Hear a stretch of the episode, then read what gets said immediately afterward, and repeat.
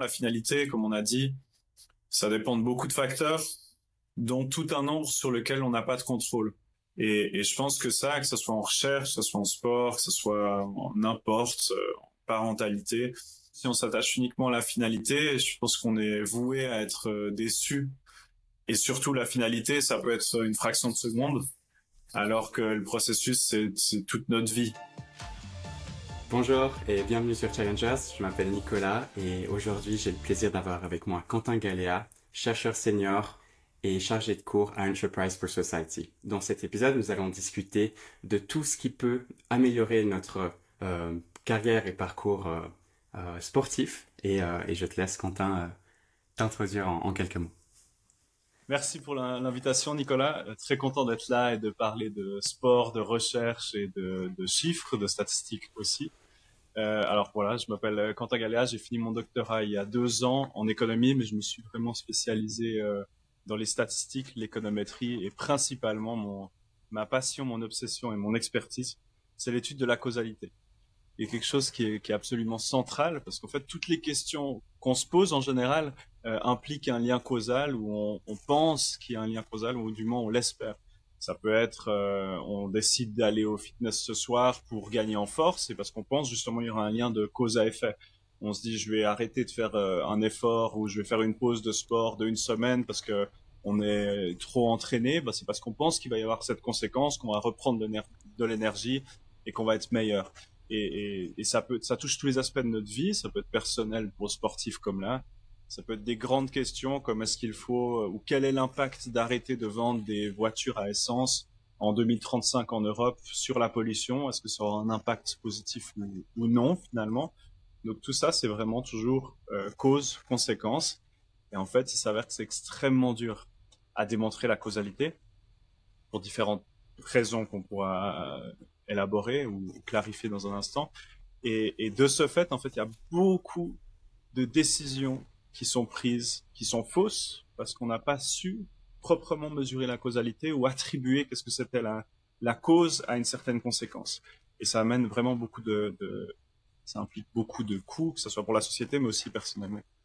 Et du coup, je me suis passionné pour ce champ, notamment je fais de la recherche, mais au-delà de ça, ma spécificité, c'est que j'ai vraiment euh, créé quelque chose que j'ai appelé de causal mindset, qui est l'esprit causal, on pourrait le traduire, et en fait, j'ai pris tous les outils que j'ai appris, qui sont des outils mathématiques fondamentalement, et, et, simplement je les utilise pour les transmettre de manière non technique comme outils d'esprit critique. Et ça permet d'utiliser ces outils, en fait, ce que j'utilise moi, que mes collègues utilisent euh, quand ils voient des séminaires de recherche pour challenger la recherche des autres, qu'on utilise quand on cherche la recherche scientifique, mais ça les met à disposition à, à toute la population, n'importe qui qui est, qui est volontaire de vouloir les apprendre, sans passer par 10 ans de mathématiques. Évidemment, on peut, peut pas faire la même chose, mais il y a beaucoup de choses qu'on peut faire avec le même niveau d'expertise sans passer par les mathématiques. Pas tout faire, mais cette partie-là, oui. Et puis ça, je me réjouis de, discuter avec toi. Moi aussi, parce que quand, quand j'ai vraiment compris un peu de, de causal mindset et cet aspect de pouvoir apprendre euh, le, le, le, mindset sans avoir, comme tu dis, 10 ans d'expérience en, en maths et puis d'avoir juste de la logique et bien comprendre les exemples, et eh ben, eh ben c'est ça en fait un outil qui est applicable. Et, euh, et, tu as mentionné euh, l'exemple des, des voitures et de la pollution, et ça peut être pour pour le sport, ça peut être pour pour, pour n'importe quoi. Et, et, et, je me demande aussi comment est-ce que euh, cette, cet intérêt t'est venu, est-ce qu'il est venu jeune ou pas? Et parce que étant donné qu'il est applicable pour beaucoup de différentes choses, je pense que ça a pu être une, passion qui a grandi très vite en, en toi, non cette, euh, cette, cette, passion pour la, pour la causalité. Ouais, alors n'importe qui qui me connaît personnellement ou qui m'a eu en cours voit que c'est vraiment quelque chose qui me transcende, qui me déplace, qui me dépasse complètement. Euh, pour être tout à fait honnête, qui m'obsède, auquel je pense absolument tout le temps, qui m'enthousiasme. Et, euh, et en fait, je pense que ça date de toujours. Je pense que j'ai toujours eu un intérêt pour euh, comprendre les choses, pour la recherche, pour la science. Depuis tout petit, je lisais des, avec mon grand frère, on lisait des, des, des encyclopédies, alors que, enfin, vraiment depuis très très jeune, on s'intéressait à essayer de comprendre comment fonctionnent les choses. Enfin, et, et j'ai mmh. vraiment des souvenirs jeunes de, de professeurs, euh, plus tard, des souvenirs très vifs quand j'étais en CFC avant d'aller à l'université, donc en apprentissage euh, qui parlait de marketing, puis qui disait voilà, si on fait cette campagne, si on fait ça, ça augmente les ventes, ça va faire tel impact. Et à chaque fois, je me rappelais que ça, ça m'obsédait de me dire, mais comment est-ce qu'ils sont sûrs? En fait, il y avait quelque chose dans ma tête qui me disait, j'arrive pas à le croire. C'est trop compliqué le monde et le comportement humain. J'arrive pas à croire qu'on puisse attribuer ça à juste cette cause. Comment est-ce qu'on peut être sûr que c'est ça et comment on peut vraiment attribuer? Et en fait, c'est ça qui est intéressant, c'est que beaucoup de gens, la plupart des gens ont ce sens. Ils entendent quelque chose et se disent, il y a quelque chose qui est fichi, il y a quelque chose où je suis pas sûr, mais ils savent pas trop mettre le doigt dessus ou comment le prendre. Et en fait, de nouveau, de causal mindset et cette approche permet vraiment de structurer ça, d'y voir très clair, de décomposer et de se dire, ok, c'est là qu'il doit y avoir potentiellement un problème et on peut, avec ces outils, essayer de décortiquer pour voir s'il y a un problème ou pas. Et euh, donc voilà, pour répondre à ta question, ça fait, je, pense que ça fait vraiment depuis toujours que j'ai toujours un, esprit d'enfant. Euh, maintenant, j'ai deux filles qui ont deux ans et quatre ans et demi. Et, et, en fait, j'ai le même esprit où elles vont me demander pourquoi, pourquoi, pourquoi, pourquoi la chaîne pendant dix fois de suite. Et je vais être euh, mm. enthousiaste d'essayer de répondre jusqu'à ce qu'on touche plus ou moins le fond, pour autant qu'il y ait un fond. Mais en tout cas, je vais jamais dire ah bah parce que c'est comme ça et je continue de découvrir des choses parce qu'elles me demandent pourquoi avec elles. Euh, et en fait, j'ai cette éternelle curiosité. Et, je pense que c'est ça qui est lié parce que le fond, le fondement de, ce qu'on appelle l'inférence causale, c'est de répondre aux questions pourquoi, why. Il y a un des livres les plus connus euh, dans l'inférence causale qui s'appelle The Book of Why. C'est exactement ça. C'est qu'en fait, j'ai cette passion et cette curiosité de toujours vouloir savoir pourquoi.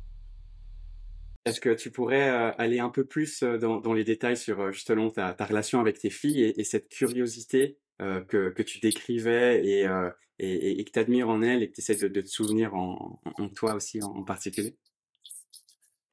Ah oui, vraiment, je pense que c'est c'est intéressant de voir justement cette curiosité qu'on tend à perdre et c'est quelque chose que avec elle ou avec euh, ça peut être avec mes étudiants aussi que je vais essayer de jamais casser. C'est-à-dire que souvent on voit cette réponse par, parce que bah, c'est comme ça on dit aux enfants. En fait c'est vraiment que soit on n'a pas envie de répondre mais la plupart du temps les gens ne savent pas et je pense que de pas aller au fond des choses bah justement ça fait que on s'arrête à une compréhension superficielle où on pense qu'on croit savoir. Et en fait, je pense que c'est une des choses les, plus profondes que j'ai appris quand j'ai fini mon doctorat. C'était au lieu d'être euh, très confiant, de me dire voilà j'ai un doctorat, je suis le roi du monde. Bien au contraire, je suis devenu beaucoup plus humble, beaucoup plus précautionneux, beaucoup moins héroïque dans mes dans mes claims, dans les choses que j'allais dire, plutôt toujours avec a grain of salt, avec des pincettes quand je quand je parle. C'est, je suis très conservateur de ce que je sais parce qu'en fait, d'aller faire un doctorat, ça permet de voir en creusant dans un domaine, de comprendre la complexité de ce domaine. Et après dix ans d'études dans un domaine, on comprend qu'on en, qu'en fait, on en comprend ça. Et euh, et je pense que du coup, bah, c'est, lié à tout ça. Et par exemple, quand les étudiants me disent quelque chose, bah, au lieu de me dire ah bah c'est une question bête ou comme ça, c'est toujours de de creuser pour voir qu'est-ce que c'est la question sous-jacente, pourquoi ça n'a pas été compris. Peut-être qu'il y a quelque chose de plus grand que ce que la personne a juste réussi à exprimer, qu'on peut tous euh, en bénéficier. Euh, quand j'enseigne, je me dis toujours que je suis aussi là pour apprendre, que j'apprends des étudiants. Enfin, il y a vraiment en, jamais, j'essaie de jamais fermer ça. Et puis je pense qu'on a toujours à apprendre des autres. Et, euh, voilà, bref, c'est lié à cette curiosité, pas forcément à cette question de pourquoi, mais, toujours à cette éternelle curiosité et acceptation que le savoir est, extrêmement vaste et complexe. Donc, on, être très humble et précautionné avec euh, nos connaissances, mes connaissances. Et je pense qu'il y a un parallèle incroyable à, faire avec le, sport avec à, ce moment-là, parce que être précautionneux, être attentif aux détails, essayer de comprendre ce qu'on sait et ce qu'on sait pas, être pas pas pas trop arrogant pour euh, avoir un, un, contact avec la réalité, avec ce qu'on peut vraiment euh, améliorer, c'est une des définitions euh, de, de, de, ce qui fait un, un, bon athlète. Et, et, on va en revenir après. Je voulais aussi rebondir sur le fait que en, en écoutant, en apprenant aussi des, des, des, élèves comme comme tu es en train de me le décrire, je trouve que nous on est on est empowered. Tu étais un, un, de mes un de mes professeurs aussi à l'université et, et un prof quand tu lui poses une question qui dit c'est comme ça ou tu vois qu'il sait pas et du coup qu'il va préférer donner une réponse un peu plus apprends ça tranquille que coco et, et, du coup du coup ouais je pense que, que donner la possibilité de dire écoute tu vas apprendre tu vas être curieux tu c'est c'est c'est quelque chose qui est qui est très bénéfique avec les gens avec qui on, on discute quoi. Ouais, lié à ça, c'est quelque chose de comme discussion, une quelque chose où en général, et c'est souvent le cas, on cherche euh, à des personnes qui ont vraiment creusé des domaines très très profondément. En fait, quand on dit je sais pas, pour moi c'est une grande grande marque d'intelligence. Et quand quelqu'un me dit je sais pas, en général, je me dis qu'il dans l'échelle de ce qu'il sait, il monte plutôt qu'il descend en général, de manière générale. Parce que moi, pour moi, quelqu'un qui dit je sais pas, c'est-à-dire qu'il comprend, il arrive à accepter qu'il sait pas des choses, il comprend qu'il sait pas des choses, et en fait, euh, ça, ça veut dire que de un, tu crois pas tout savoir, tu es prêt à te mettre en quelque sorte dans une position vulnérable, et, et du coup, tu peux en général avoir des conversations bien plus intéressantes. Et je le fais souvent en classe, quelqu'un qui me dit un truc, au lieu de répondre vite fait parce que je je vois plus ou moins la réponse, je peux très bien dire voilà ce que je pense, mais je sais pas, je vais revenir la semaine prochaine euh, où je vais poser la question avec une meilleure réponse. Et, euh, et ça, je pense que c'est aussi vraiment une marque d'intelligence, de curiosité de nouveau, euh, ce qui nous permet d'apprendre plus loin plutôt que toujours se dire voilà, bah, en fait je sais plus ou moins donc je vais pas creuser. Le nombre de choses sur lesquelles on se trompe, euh, c'est assez large. Ça peut être vraiment des choses toutes bêtes. L'autre jour avec ma fille, elle me parlait des hirondelles et je sais pas pourquoi je m'étais dit euh, qu'elles font la migration. Elle me dit euh, voilà, elle euh, c'était quoi? Elles partent. Euh, je me rappelle plus, mais j'avais l'inverse de ce qui était juste en migration et elle, elle l'avait au lieu de me dire voilà, je suis l'adulte, je sais. Mais en fait, elle m'a, je me suis dit mais alors on va regarder ensemble parce que je suis pas sûr et puis c'était elle qui avait raison. Et alors que voilà, ça nous aurait bloqué, on aurait continué d'apprendre quelque chose de faux si je m'étais juste dit je suis un adulte, je sais. Euh, parce que voilà, elle a 4 ans, bah, c'était elle qui avait raison. Bravo elle. mais, mais, euh, mais, oui, et, et, et c'est aussi un peu, euh, je trouve, irrespectueux si, si tu, tu sais pas quelque chose, de quand même euh, bullshiter, on va dire, euh, à, à, la personne en face de toi une réponse pour pas perdre pas, pas, perdre la face je me dis euh, dans mon expérience d'arbitre on fait des erreurs je prends une décision j'ai peut-être pas toutes les informations en main j'ai peut-être pris une mauvaise décision mais si un joueur vient vers moi et me dit euh, ah si jamais c'était euh, il y avait un hors-jeu ici et que je dis non c'était pas un hors-jeu et que lui il est sûr que ça l'est ben ça crée un peu un, un, écart et, et, et moi enfin je dois plutôt être dans le mindset ok je vais peut-être faire une erreur c'est possible on va regarder la vidéo après désolé et c'est je pense comme ça aussi en que, ça peut être plus respectueux envers les, auditeurs également de, de dire ok voilà ce qu'on sait voilà ce qu'on sait pas. Et, et, puis ça rend le, discours euh, d'autant plus plus riche et, profond. Oui.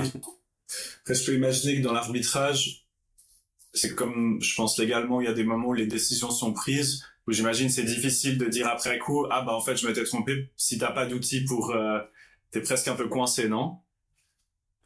Euh, oui, oui. Alors il y a, y a, plusieurs décisions. Euh, alors tu as des, décisions qui, qui sont un peu sur un spectre, comme euh, une, une pénalité. Est-ce que c'est une, une grande pénalité Donc euh, on, on, va mettre, euh, on va l'éjecter du match ou pas? Et puis après, tu as des choses qui sont plus exactes, comme comme un hors-jeu où au, au, millimètre près, on peut voir si c'est un hors-jeu ou pas. Et donc d'un point de vue humain, là, il y a, y a des difficultés à, à voir la situation. Ça peut aller vite. Dans ta tête, tu peux avoir un raisonnement sur sur, euh, sur autre chose et, et, et du coup, euh, t'as pas été à, à 100% attentif euh, mm-hmm. là-dessus. Mm-hmm. Et, et cette, cette, cette situation que je suis en train de te décrire là, elle, me fait penser à, à, quelques biais qui peuvent arriver dans notre, dans, dans, dans notre réflexion et, et, et, je me dis que ça peut être une bonne occasion que tu parles de ceux qu'on peut directement comprendre et identifier dans le sport, je pense, non?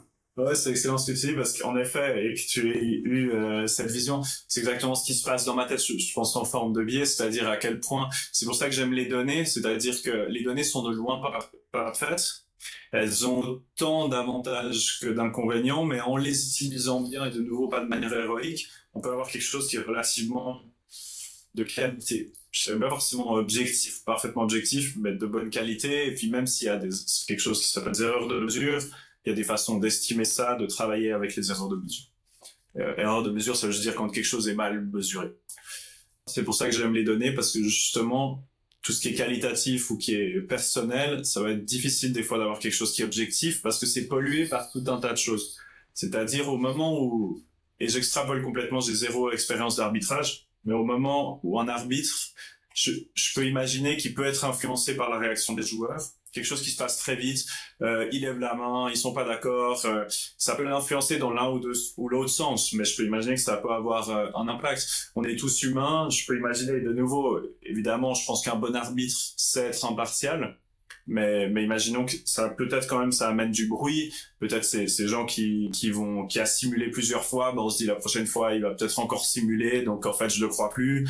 Et, il peut y avoir tout plein de choses ou, peut-être quelqu'un nous a énervé, donc on va peut-être être plus même inconsciemment. Hein, plus plus strict. Euh, il y, a, y a différentes choses où on, on a quelqu'un à l'œil parce qu'on trouve qu'il a souvent un, comportement un peu un peu douteux. Donc la prochaine fois qu'il fait quelque chose, on va vraiment faire attention à lui et on va se dire ah bah il a fait justement euh, tel type d'erreur. Ce qui pourrait être, euh, si on veut mettre des mots, ce serait pour être un biais de confirmation, qui est vraiment un des biais statistiques les plus forts et auxquels tout le monde est, victime, absolument tout le monde, moi y compris. Euh, je dis moi y compris simplement parce que je bosse jour et nuit là-dessus et puis même si j'essaye de m'en débarrasser, évidemment que je suis sujet au biais de confirmation. Le biais de confirmation était simplement que on reçoit tout un tas d'informations toute la journée et on a tendance à la sélectionner ou à la comprendre de manière à confirmer notre croyance euh, préliminaire.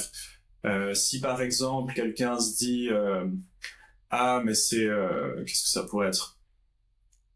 Il n'y a pas de réchauffement climatique, bah, il va avoir tendance à un peu oublier les sécheresse, les incendies de forêt. Mais dès qu'il va neiger, il va dire ah mais il y a une super neige l'année passée. Puis là la semaine passée il a il a fait que de pleuvoir. Et puis et puis en fait on garde plus facilement ces informations parce qu'on essaie de confirmer notre, notre croyance euh, préliminaire. Et, euh, et ça, bah voilà, ça peut arriver comme je disais là, par exemple, je peux imaginer en sport, on soupçonne que quelqu'un va faire une faute, dès qu'il y a un comportement douteux, on se dit ah bah je le savais, il a fait une faute et ça peut nous faire surévaluer ça. Et, euh, et, et voilà, ça c'est typiquement un, un biais qu'on pourrait nommer ici. Et, c'est super, super intéressant parce que euh, euh, je, savais un, certain comportement que j'avais, mais j'arrivais pas à mettre de mots dessus, justement. Quand tu parlais d'impartialité, euh, c'est très facile pour un arbitre d'être impartial parce que ben il y a une équipe, il y a l'autre, on, est séparés de chaque côté. Mais en étant ancien joueur personnellement, euh, j'étais pas impartial avec les, les, joueurs avec qui j'ai joué. Ah. Et pourquoi? Parce qu'au fait, je sais les petits trucs et les petits euh, les petites fautes qu'ils vont faire euh, et qu'ils ont l'habitude de faire et que j'ai vu qu'ils faisaient quand ils étaient joueurs. Oui. Et donc au fait, je me suis retrouvé à beaucoup plus pénaliser euh, les, les, les, les, gens que, que, que je connaissais que ceux que je connaissais pas où j'avais ce que tu décrivais un peu plus sur l'acceptation de ce qui va arriver pour après traiter l'information et, et, mettre une réponse, prendre une décision. Et donc au fait, c'était peut-être déjà bon moi la peur de de pas les, les, les, avantager parce que ben, toute la beauté de l'arbitrage aussi c'est c'est de, de, la, bonne décision c'est c'est le, beau geste et, et, tout ça. Et, du coup euh, je trouve que c'est intéressant peut-être ça soit oui effectivement le biais de confirmation qui m'ait fait euh, enfin qui m'ait créé une attente sur le comportement d'un joueur ses fautes potentielles et que j'ai plus reconnu ces fautes là que des fautes d'un joueur d'une autre équipe ou, ou d'un joueur de la même équipe mais mm. mais dont je connais pas le comportement. Alors ici, ça pourrait être presque un tout petit peu différent. C'est-à-dire que tu as une information à okay. pour un sous-groupe de joueurs et que ça te permet de mhm. détecter correctement peut-être ce comportement. Ça, on sait pas, mais ça pourrait être le cas. C'est-à-dire si tu sais, c'est pas forcément le cas parce que je suis pas sûr, ça, ça peut naviguer entre les deux. Je, comprends pourquoi ça peut être un biais de confirmation. Ah. Aussi, tu connais leur stratégie, du coup, tu es attentif à ça, mais en étant attentif, tu, tu, tu les attrapes en train de le faire. Et, et, ça, ça sera un peu différent. C'est que c'est que tu as une information supplémentaire qui ici va faire que pour un sous-groupe, tu vas mieux le détecter. Et euh, ici, ça peut être lié à ce qu'on appelle aux erreurs de mesure, c'est-à-dire que c'est quelque chose que tu observes pas bien chez tout le monde, mais chez eux, tu les observes mieux, donc tu les détectes mieux ce type d'erreur. Et euh, mais c'est lié. Souvent, les frontières sont un peu floues. Euh, malgré que les statistiques aiment beaucoup faire euh, noir-blanc et que l'humain aime beaucoup faire, euh, il y a deux catégories, la dichotomie. En fait, il y a beaucoup de choses en statistique qui restent quand même floues, qui peuvent être vues sous différents angles, notamment les biais statistiques où des fois on peut les voir sous différents angles, mais, mais les conséquences sont assez similaires. Super intéressant. Et, je crois que j'ai mieux compris du coup la, la, différence entre, entre les deux. Effectivement, il y a, a peut-être les deux qui, qui jouent en rôle. Euh, est-ce que que tu as d'autres biais qui sont, on va dire, majeurs, enfin, qui, qui, qui sont représentés et qu'on subit, on va dire, assez souvent dans la vie de tous les jours ou dans le sport, par exemple? Je dirais que c'est vraiment, si on va maintenant vers la causalité, euh, en fait, donc la causalité, c'est vraiment il y a une action, quelle est la conséquence? Ou plutôt, il y a une conséquence, on essaie de trouver qu'est-ce qui est l'action qui a impliqué cette conséquence. Et ici, dans, dans ce causal mindset, l'objectif, je dirais qu'il y a deux, deux outils majeurs que, que je transmets et qu'il faut toujours utiliser, mais on peut commencer par le premier. C'est est-ce qu'il y a quelque chose d'autre qui explique cet effet? Et se poser toujours cette question, c'est donc ici on peut lui mettre un, un, un mot technique, c'est ce qu'on appelle un biais de variable mise. C'est qu'il y a un biais statistique, ça influence ce qu'on observe. De variable mise, c'est simplement pour dire c'est quelque chose d'autre qu'on n'a pas pris en considération. C'est pour ça que ça s'appelle comme ça. Mais du coup, en fait, on peut toujours se poser cette question est-ce qu'il y a quelque chose d'autre qui explique cet effet? Alors, prenons, prenons peut-être euh, l'exemple qu'on a discuté euh, off, offline, enfin off record. Euh, qui était, euh, je travaille avec un, ami qui est coach, j'avais une compétition de fitness et il me donne un protocole sur le ski erg, sur l'ergomètre du ski, sur un mois. Et puis il me dit voilà, fais ton kilomètre maintenant, tu fais, tu suis mon protocole pour un mois, puis tu refais le test à la fin du mois pour voir en gros ton évolution. Très bien, idée assez simple auquel beaucoup de gens vont, vont juste valider et, faire ça. Et en fait, pourquoi est-ce que quand on pense à la, à la causalité c'est important, c'est que le monde c'est très complexe et en fait dans un mois, quand je vais refaire ça, il y a beaucoup de choses qui ont changé. Évidemment, il y a que j'ai suivi ce protocole. Donc si je fais mieux, il y a certainement une partie qui peut être attribuée au protocole. Mais comme j'ai dit, premier outil, toujours se demander est-ce qu'il y a quelque chose d'autre qui explique cet effet? Et en fait, euh, ici, peut-être que la première fois que je l'ai fait, j'avais mal dormi. Peut-être que euh, après un mois, c'est pas seulement que j'ai un meilleur sommeil, mais c'est aussi que comme je me suis donné de la peine pour suivre un protocole que j'avais pas envie pendant un mois, j'ai tellement envie que ça marche. Que ici, j'ai vraiment un biais de motivation. Je vais vraiment me pousser à fond euh, pour faire mieux parce que j'avais un objectif en plus, la dernière fois, maintenant j'ai mis un point de référence. Imaginons ça, on le voit assez bien en sport. En plus, les points de référence, par exemple, on voit les temps au marathon, il y a vraiment des gaps. Les gens, ils se dépêchent pour juste casser la barre des 3 heures. Il y a vraiment un gros gap où il y a plus de gens qui passent juste en dessous de 3 heures. Ça fait des sauts comme ça toutes les 10 minutes. Surtout avec des barres comme 3 heures, 2 heures et demie. Et, euh, et, du coup, bah, la première fois, j'avais pas forcément de point de référence, je m'entraîne pas trop au skier, je me dis, je fais un kilomètre à fond, mais, sans, référence. Imaginons que la première fois, j'avais fait 10 minutes 30, enfin, peut-être un kilomètre, je sais pas, ce serait plutôt, j'avais fait, allez, 4 minutes 30.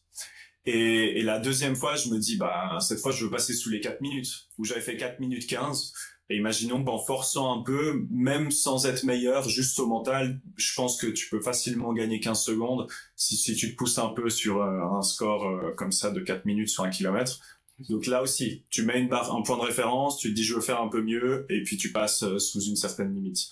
Et, et donc il y a tous ces biais qui sont confondus. C'est pour ça que la causalité c'est si dur à, à mesurer. C'est qu'en fait à la fin ça va être très dur de dire bah, quel est le rôle de son protocole dans tout ça? Lui, heureusement, il a plein de réponses à ça. C'est quelqu'un de brillant, euh, qui, est, qui, est, très reconnu dans ce domaine. Donc voilà, lui, il m'expliquait, bah, en fait, pour lutter contre tous ces biais, déjà, il travaille surtout avec des athlètes de haut niveau. Les athlètes de haut niveau vont réussir à euh, donner un effort maximal à l'entraînement aussi. Euh, et sur différents jours, c'est quand même ça fait partie de leur job. Alors que moi, en étant complètement amateur, je vais, je vais évidemment être beaucoup plus flexible. Eux, ils savent quand même envoyer euh, leur 100%, leur 95%, leur 80%. Donc ça va déjà être plus juste. Ils vont pouvoir répéter le test pour simplement euh, éviter qu'il y ait eu une bonne nuit, une mauvaise nuit qui affecte radicalement. Après, bien sûr, on peut toujours dire, bah voilà, à cette époque-là, il était fatigué parce que depuis, il s'est supplémenté en magnésium parce qu'il lui manquait ça. Et du coup, est-ce que c'est l'effet magnésium ou est-ce que c'est l'effet ça? Il y a toujours des choses. Donc, euh, donc, mais c'est intéressant de d'y réfléchir. Oui, t'avais une question.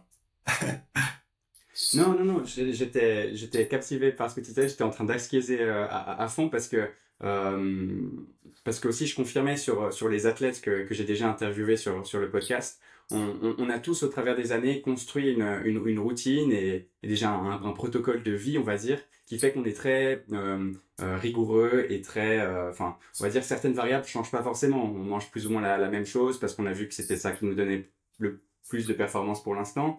Et, donc sur sur le mois qui passait, comme ce que tu décrivais, c'est même plus facile pour nous d'identifier par exemple des variables mises comme comme ce que tu mentionnais parce que ben ok, on, sait déjà que ça, c'est une constante pour le premier test et le deuxième.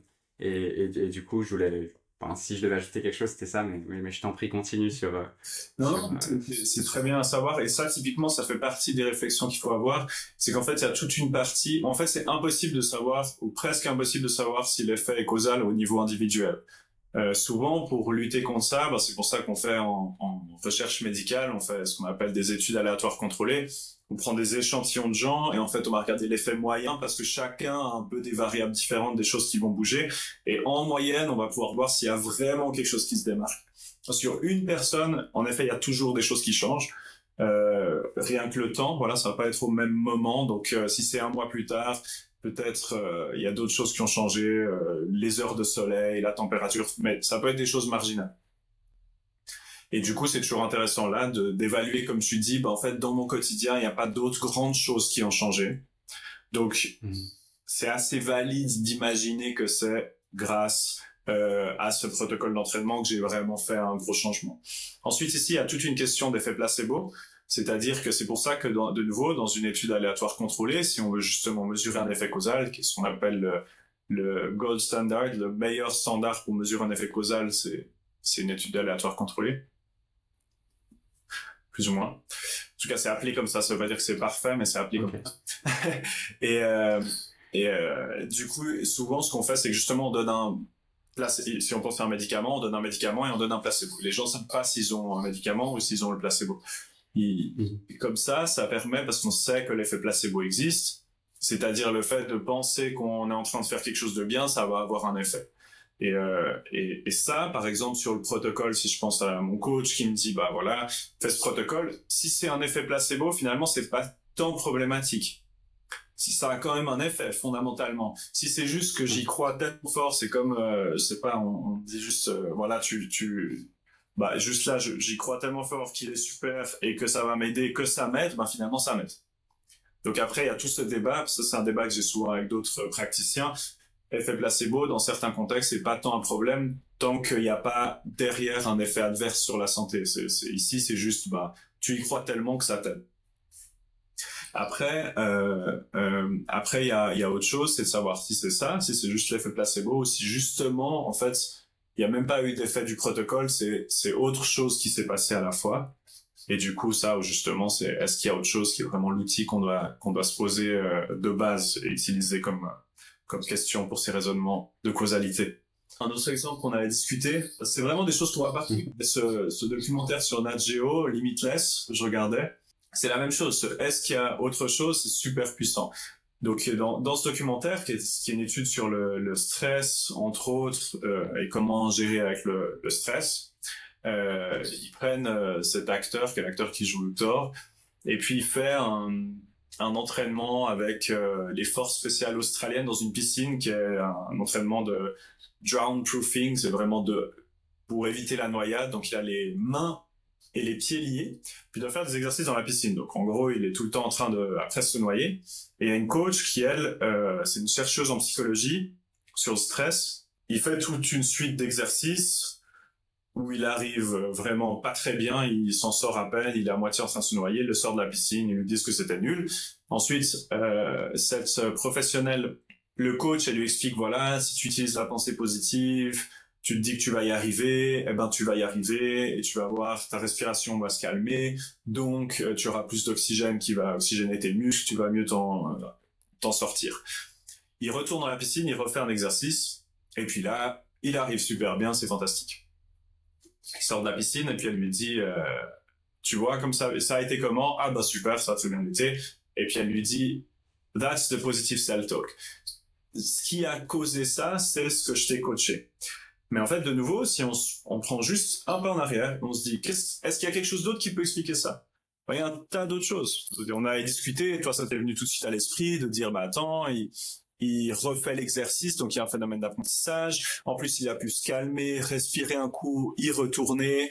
Euh, donc il y a tous ces effets qui font qu'on ne sait pas du tout, et c'est impossible de savoir pour cet individu si c'est le positive self-talk ou pas. Après, évidemment, pour avoir une idée, il y a de la recherche la recherche qui est faite où il y a des gens qui vont être coachés, il y a des manières de voir si c'est on prend deux groupes, on les sépare aléatoirement, les gens sont comparables, il y a des gens qu'on va coacher, des gens qu'on va pas coacher, on regarde qui c'est qui s'en sort le mieux. Euh, dans les groupes, il y en a qui sont super forts en natation, mais dans les deux groupes, et puis il y en a qui sont moins forts, et puis il y en a qui sont plus lourds, et il y en a qui sont plus légers, mais en moyenne, les deux groupes se ressemblent.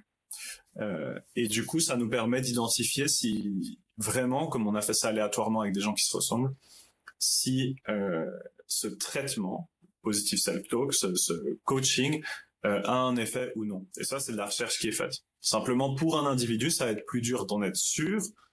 Mais ici, disons qu'au moins on a un rationnel, c'est-à-dire on se dit c'est potentiellement ça et on sait que la recherche l'a démontré. Donc ça pourrait être en effet cet effet. Euh, que les, athlètes qui nous écoutent peuvent vraiment euh, utiliser ce, premier outil de, ta boîte à outils pour ouais, pour, pour remettre en question un peu les, les, faits causaux, en disant, OK, est-ce qu'il y a un truc que, que, que je fais ou, ou, que j'ai omis euh, et, qui a un impact sur ma, sur ma performance? Quels sont euh, les, les, autres outils que, dans, dans, ta boîte à outils? En fait, alors il y en a un deuxième. Peut-être je vais faire juste un pas en arrière qui va, quelque chose qui va aider à comprendre, réfléchir à tout ça. J'aurais peut-être dû commencer par ça. Souvent, c'est ce que j'appelle la clé, parce que dans mon TEDx, j'ai appelé la clé c'est pourquoi est-ce que c'est aussi dur à démontrer la causalité? En fait, le meilleur moyen de l'expliquer, c'est de prendre euh, un exemple qui est le plus standard dans, dans ce type de réflexion, qui est l'exemple suivant. Imaginez que vous avez mal à la tête et que vous n'êtes pas sûr si vous devez prendre un dafalgan ou un médicament, une pastille, quoi que ce soit. Vous attendez un peu, ça s'empire. Après un moment, vous décidez de prendre un médicament. Et, et là, plus de, plus de mots de tête. Vous allez mieux. Et si vous êtes comme moi, c'est là que vous commencez à froncer les sourcils et à vous poser la question. Mais est-ce que c'est parce que j'ai pris le médicament? Est-ce que c'est parce que j'ai bu du thé ou simplement plein de, de suffisamment de liquide euh, Je me suis assez hydraté ou je me suis reposé ou est-ce que c'est simplement parce que le temps est passé et puis ça s'est réglé tout seul euh, mon mot de tête? Évidemment, là, c'est impossible de le savoir. Tous ces effets sont confondus. Le seul moyen, et c'est ça la clé, le seul moyen de parfaitement mesurer un effet causal serait d'avoir des mondes parallèles. D'avoir deux mondes qui sont exactement la même chose depuis le Big Bang jusqu'à votre mot de tête. Vous êtes la même personne, tout s'est passé la même chose. Dans un des deux mondes, vous prenez un placebo, vous prenez rien, et dans l'autre, vous prenez le médicament pour le mot de tête. Et seulement, et, et seulement si dans cette condition, il y a, il y a une différence, on pourrait dire que c'est causal et que c'est attribué au traitement, donc à la pilule. Et en fait, dans ce qu'on appelle ces questions sur la causalité, ce qu'on appelle l'inférence causale, c'est ce qu'on appelle le problème fondamental de l'inférence causale, c'est un nom très précis parce que c'est très connu, c'est qu'on n'a pas accès à des mondes parallèles. Le problème fondamental de l'inférence causale, c'est que la, manière parfaite de mesurer la causalité n'existe pas, c'est pas possible. Donc on va toujours essayer de s'approcher de ça, de trouver un bon contrefactuel, un bon monde parallèle, mais c'est très dur. Et il y a d'autres choses qui changent. C'est pour ça que c'est très difficile. Et en fait, de penser toujours à ces mondes parallèles, ça nous permet de réfléchir. Dans l'idéal, il y aurait une seule chose qui change, c'est que je fais le protocole de mes 1 km de ski avec mon coach. Mais il y a quand même et puis après je fais le test dans l'autre j'ai pas fait le protocole, j'ai continué ma vie, j'ai continué à m'entraîner euh, et je refais le test. Et maintenant, qu'est-ce que qu'est-ce que c'est la différence? Ça, ça n'existe pas. Donc, ça nous permet de réfléchir. Quelles sont les choses qui ont changé, quelles sont les choses qui ont différentes? Et ça revient à notre question initiale. Est-ce que il y a quelque chose d'autre? Donc ça, c'est vraiment euh, une des clés qui est importante d'avoir à l'esprit, c'est ces mondes parallèles. Et euh, ouais, ça c'est vraiment l'outil clé qui ouais, Ouais, et, je voulais juste rebondir un tout petit peu sur cet outil clé parce que euh, dans un interview précédent, on avait la métaphore euh, du, du, trampoline euh, où, où, mon invité Yann avait réussi au fait à comprendre qu'en étant trop rigide, il allait moins rebondir rapidement sur sur le trampoline et, et associé à une une mauvaise ou une moins bonne performance. Et, au fait, le, le monde parallèle, j'aimerais juste l'étendre un petit peu parce qu'il est comme tu dis, c'est une des clés pour, pour comprendre la causalité et voir s'il y a un impact. Mais, je le vois aussi pour les, athlètes comme une très bonne opportunité de, se projeter et, de, prendre des décisions. Euh, Est-ce que, euh, comment dire, mon, but c'est d'aller aux Jeux Olympiques. Euh, je vais m'imaginer Nicolas sans changer euh, euh, son, son, comportement ou ses habitudes, ou Nicolas qui essaie d'implémenter un, un, causal mindset et, et, de, de comprendre quelles sont les variables qui ont plus d'impact pour euh, mon bonheur, pour euh, ma performance pendant les matchs, pour euh, ma, ma, ma, carrière. Et du coup, en imaginant ces deux mondes aussi, je trouve que c'est ouais, c'est la question de la baguette magique. Si, si je pouvais tout changer, sauf qu'une baguette magique, quand on est athlète, eh ben on rêve de tout de suite de médaille d'or. On rêve pas de, de process et, et, de deux mondes parallèles ou deux versions de nous-mêmes évolue pour essayer de, de, de, devenir meilleur. Donc je trouve que ton que cette métaphore, que ce, ce modèle mental est très intéressant non seulement pour la causalité, mais aussi pour euh, se fixer des objectifs et, prendre des décisions. Donc merci de l'avoir partagé. Euh... ouais, ouais, non, c'est intéressant ce que tu dis en effet, surtout sur euh, sur le sport où je pense que en plus, j'imagine dans le sport, il y a plein d'autres facteurs, c'est-à-dire que comme dans d'autres domaines, je sais pas, par exemple, je, fais beaucoup de modèles ou qui vont essayer de prédire différentes choses. C'est pas parce que le, la réalité sera peut-être différente, ça veut pas dire que le modèle est mauvais.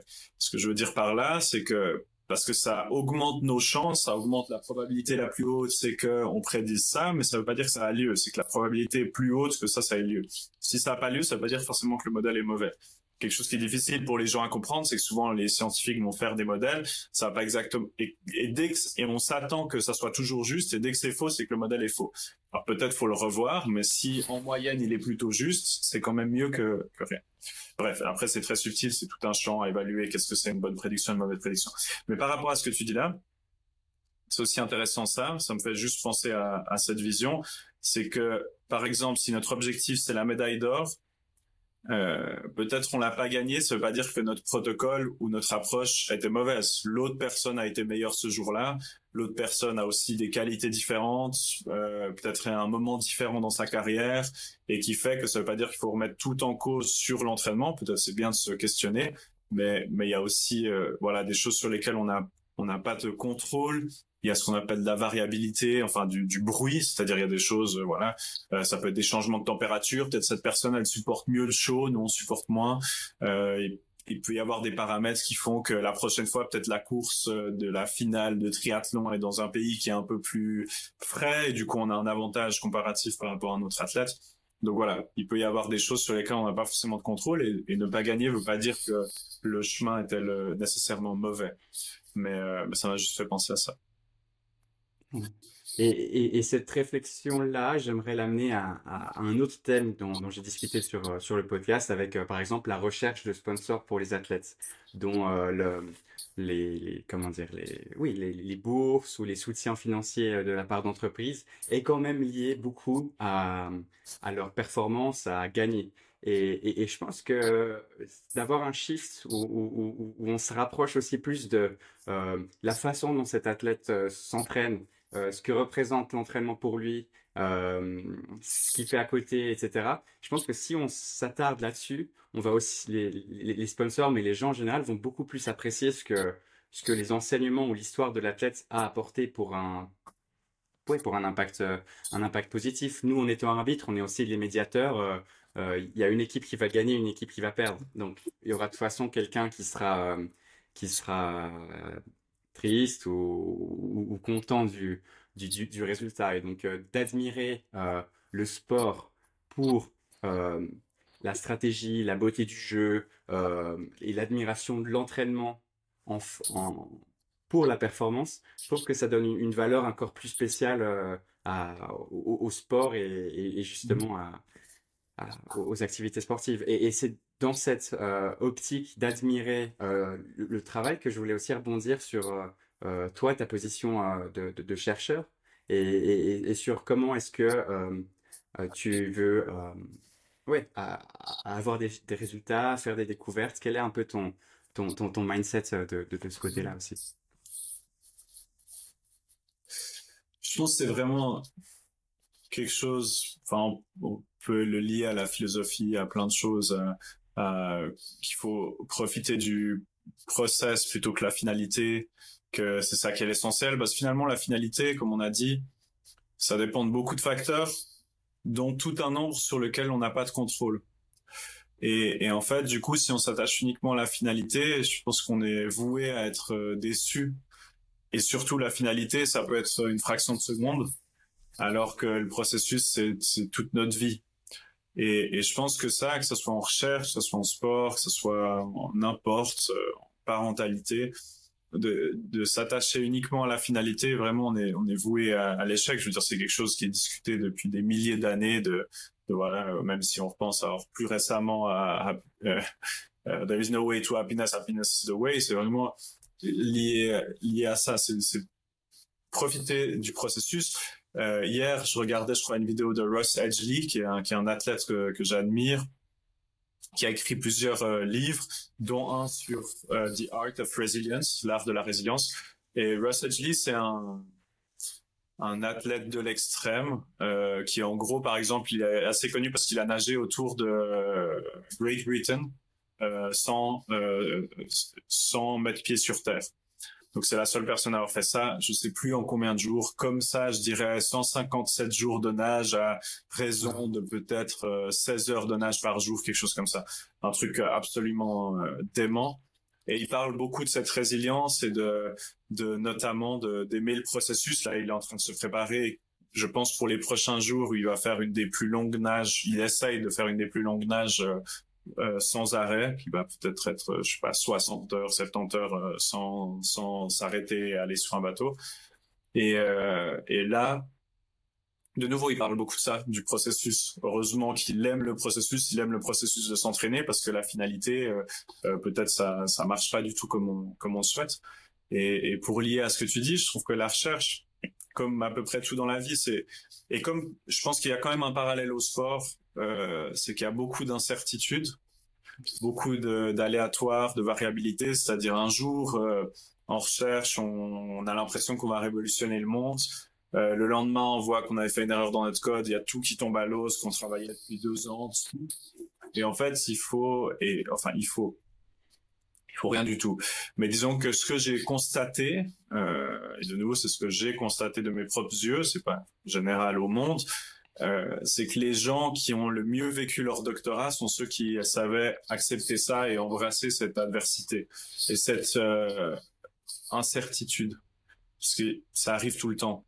Et, c'est intéressant parce que maintenant je fais un, je suis en train de préparer une, étude aléatoire contrôlée avec euh, un institut qui s'appelle The Resilience Institute, qui est un institut qui, qui enseigne la résilience. Euh, Qu'est-ce que c'est la résilience En gros, dans ce concept-là, c'est que on va de toute façon, les humains vont faire face à l'adversité.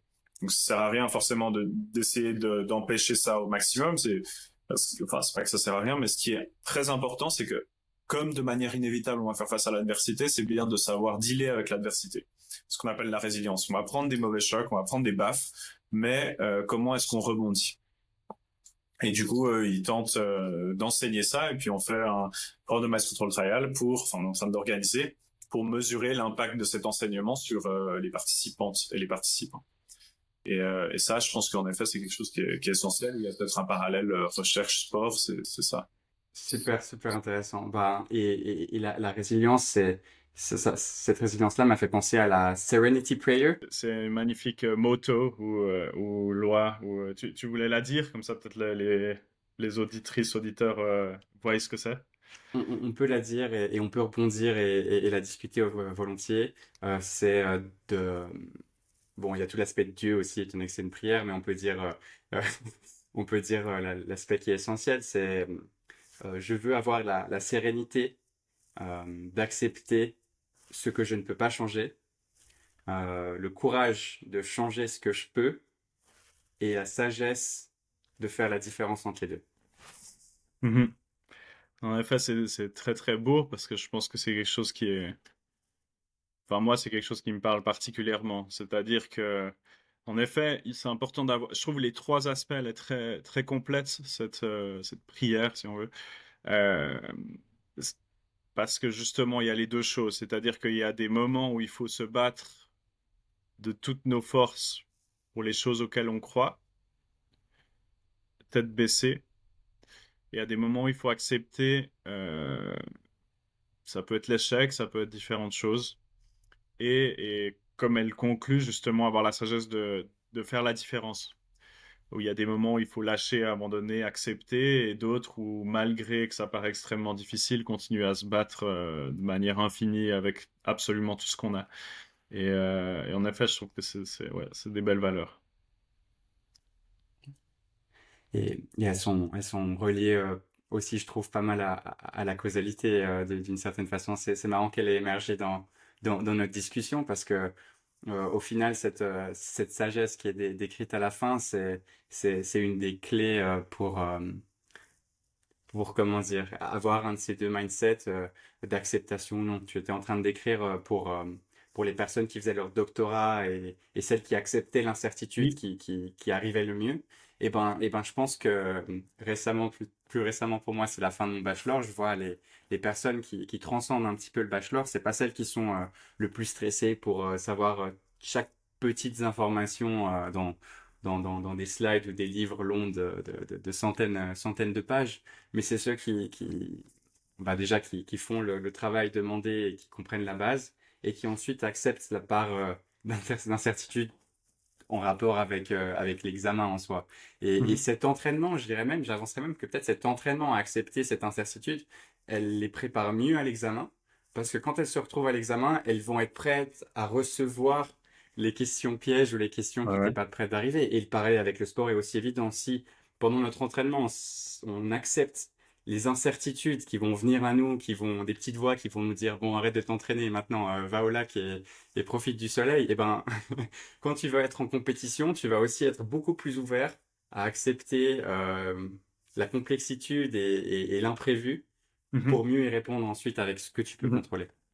Oui, Ouais, ouais, totalement. C'est vrai. Euh, en effet, tu peux être extrêmement bien préparé, essayer de maîtriser toutes les variables, et comme c'est impossible, au moment où, où si justement tu essayes de, de si tu sais que c'est difficile de, de dealer avec l'incertitude, il y a des gens qui vont être très perfectionnistes, justement, contrôler tout, mais il y a souvent des facteurs qu'on va pas pouvoir contrôler. Comme tu dis, si tu as l'examen de maths où tu as une question que tu attendais pas et que ça te fait free, tu, tu bloques, tu es gelé face à ça. Euh, alors que quelqu'un qui peut-être savait pas tous les détails, mais va pouvoir euh, y réfléchir la tête froide et simplement peut-être trouver la solution alors qu'il la connaissait pas à la base, euh, ça, ça semble être une stratégie dominante. Et en effet, je pense qu'il y a plein de, de, sports ou, autres où ça s'applique. Euh, maintenant, à côté du fitness, je fais plutôt du, du jiu-jitsu brésilien et, du grappling. Et du coup, c'est un sport, on dit souvent human chess. C'est un sport qui est, qui est extrêmement technique avec un, un dictionnaire de techniques euh, pratiquement infini. Et, et, de nouveau, si par exemple quelqu'un, je peux imaginer, extrêmement euh, essaye d'apprendre ce dictionnaire, déjà c'est impossible. Il va, on va toujours faire face à des, des formes, des personnes qui ont un body type qui est différent, des membres de différentes longueurs, on va se retrouver dans des positions qui sont différentes, c'est impossible de tout maîtriser. Et justement, plutôt de, se reposer sur, euh, voilà, d'accepter qu'on va pas tout maîtriser, mais de pouvoir rebondir dans ces situations. Je peux imaginer que dans ces cas-là, ça peut aussi être euh, clairement une skills qui est essentielle. Et pour le coup, tu m'as bien motivé à essayer d'interviewer euh, quelqu'un qui fait du jiu-jitsu brésilien parce que cet aspect d'infinité et de complexité des, des, des, outils et des techniques est, vachement intéressant. Je voulais aussi rebondir sur euh, euh la, les, les, variables que tu décrivais et plus précisément la collecte. Je pense que euh, pour une fin de, podcast, ça pourrait être intéressant que, que tu nous donnes les, les bien sûr, tu as peut-être d'autres choses, d'autres choses à, à, à, rajouter après, mais, mais je pense que pour cette fin de podcast, ça peut être intéressant que tu nous expliques comment est-ce qu'on pourrait collecter euh, des, des, variables. Maintenant, avec euh, euh, certaines versions de chat GPT, par exemple, ou, ou, ou avec des, des, des, cours de statistiques à HEC, on arrive à analyser les, les, variables qu'on qu'on récolte pour nos, nos données sportives, on va dire. le temps de sommeil, la, lié à la performance, lié, au, au, au, stress, lié aux heures d'entraînement. Et donc, je voulais savoir si tu avais des, des, conseils à nous donner pour quelqu'un qui essaie de créer une, une database, par exemple, pour chaque jour ou chaque, chaque itération de match Quels sont un peu les principes à respecter et puis euh, et, et, ce dont il faut être attentif? J'ai plusieurs façons, choses qui me viennent en tête pour répondre à ça. La toute première, c'est que je suis pas coach sportif et que je suis pas dans cette spécialisation, donc je veux pas dire des choses qui sont fausses. Euh, donc je, je peux pas m'extrapoler là-dessus. Vraiment, c'est de nouveau, c'est pas mon domaine assez. Je peux réfléchir et discuter avec mon coach avec plaisir, le challenger, euh, etc. Il aura des réponses, il a expérimenté plein de choses. Euh, mhm. Si on parle de l'analyse euh, de données, je, je, peux répondre comment analyser des données. Je peux partager euh, comment est-ce que moi j'analyse des données. J'ai des articles qui sont qui sont online accessibles avec du code Python, etc. Euh, j'ai plein de contenu online pour décrire plein de choses. C'est un, c'est un monde qui est extrêmement vaste. Donc, comment répondre à ça? Ça peut être vraiment juste, euh, par exemple, euh, j'ai même des, des, des, vidéos qui parlent juste de la moyenne. Euh, quand on mesure une moyenne, qui est la mesure, la statistique descriptive la plus commune, mais en fait, la moyenne, c'est aussi, ça, ça peut être une des plus complexes ou des plus dangereuses à interpréter, parce qu'elle cache beaucoup d'informations. Et ça, je peux aussi te donner un, un, lien où je parle de tout ça plus en long pour ceux, ce point-là, ça va les intéresser. Euh, après, qu'est-ce que je peux dire? Je pense qu'en effet, c'est un peu au-delà de, ce que je connais, mais surtout maintenant, c'est intéressant. Moi, je suis complètement amateur, donc euh, c'est très loin de, de, des personnes avec qui tu interagis et certainement du public qui écoute ça. Euh, c'est intéressant parce que j'avais tendance à, mais de nouveau, c'est en tant qu'amateur, donc c'est ce que je peux parler. J'avais tendance à absolument tout mesurer. J'avais cette passion pour les chiffres quand je faisais de l'endurance de longue distance et autres. Euh, vraiment au, kilomètre près, j'avais une assez bonne sensation en courant de me dire je suis en 4,05 ou en 4, euh, enfin euh, au kilomètre, 4 minutes de kilomètre, et, etc. Regarder ma montre, altitude, distance, les sommes, euh, les... pour la natation aussi, on peut tout décomposer. Et puis, euh, depuis plusieurs années, j'ai de nouveau en tant qu'amateur enlevé tout ça.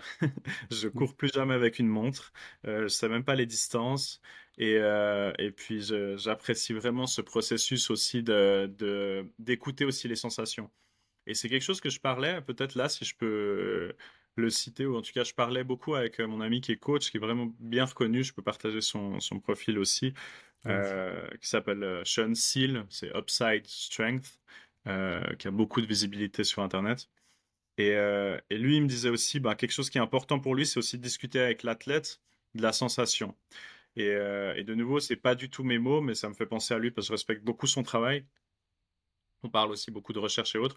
Et il disait, ben voilà, par exemple, le meilleur programme, ça va pas être le meilleur programme sur le papier, ça va être euh, le, programme que la personne va pouvoir suivre elle dit tout le temps, il dit quand il travaille avec des gens, bah voilà, je peux te décrire le meilleur programme qu'il faut que tu fasses avec trois sessions de force, trois sessions d'endurance, trois sessions de zone 2.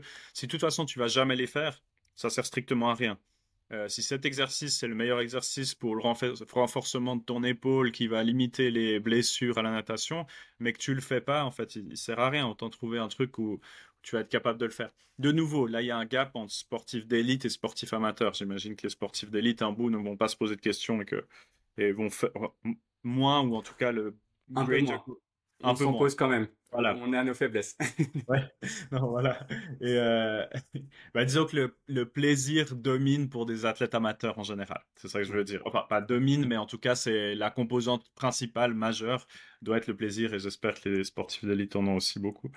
Et, euh, et, et, ça, je trouve intéressant. Puis il disait voilà de, de aussi euh, que les sensations sont très très importantes. C'est-à-dire de nouveau, si le protocole c'est le meilleur protocole, mais en fait c'est de la douleur du début à la fin pour moi parce que je déteste faire ça. Peut-être que je vais progresser, mais en fait ça sera pas sustainable. Tu vas peut-être pas pouvoir le faire sur le long terme. Et, c'est là où peut-être pour finir, c'est intéressant de discuter de ça.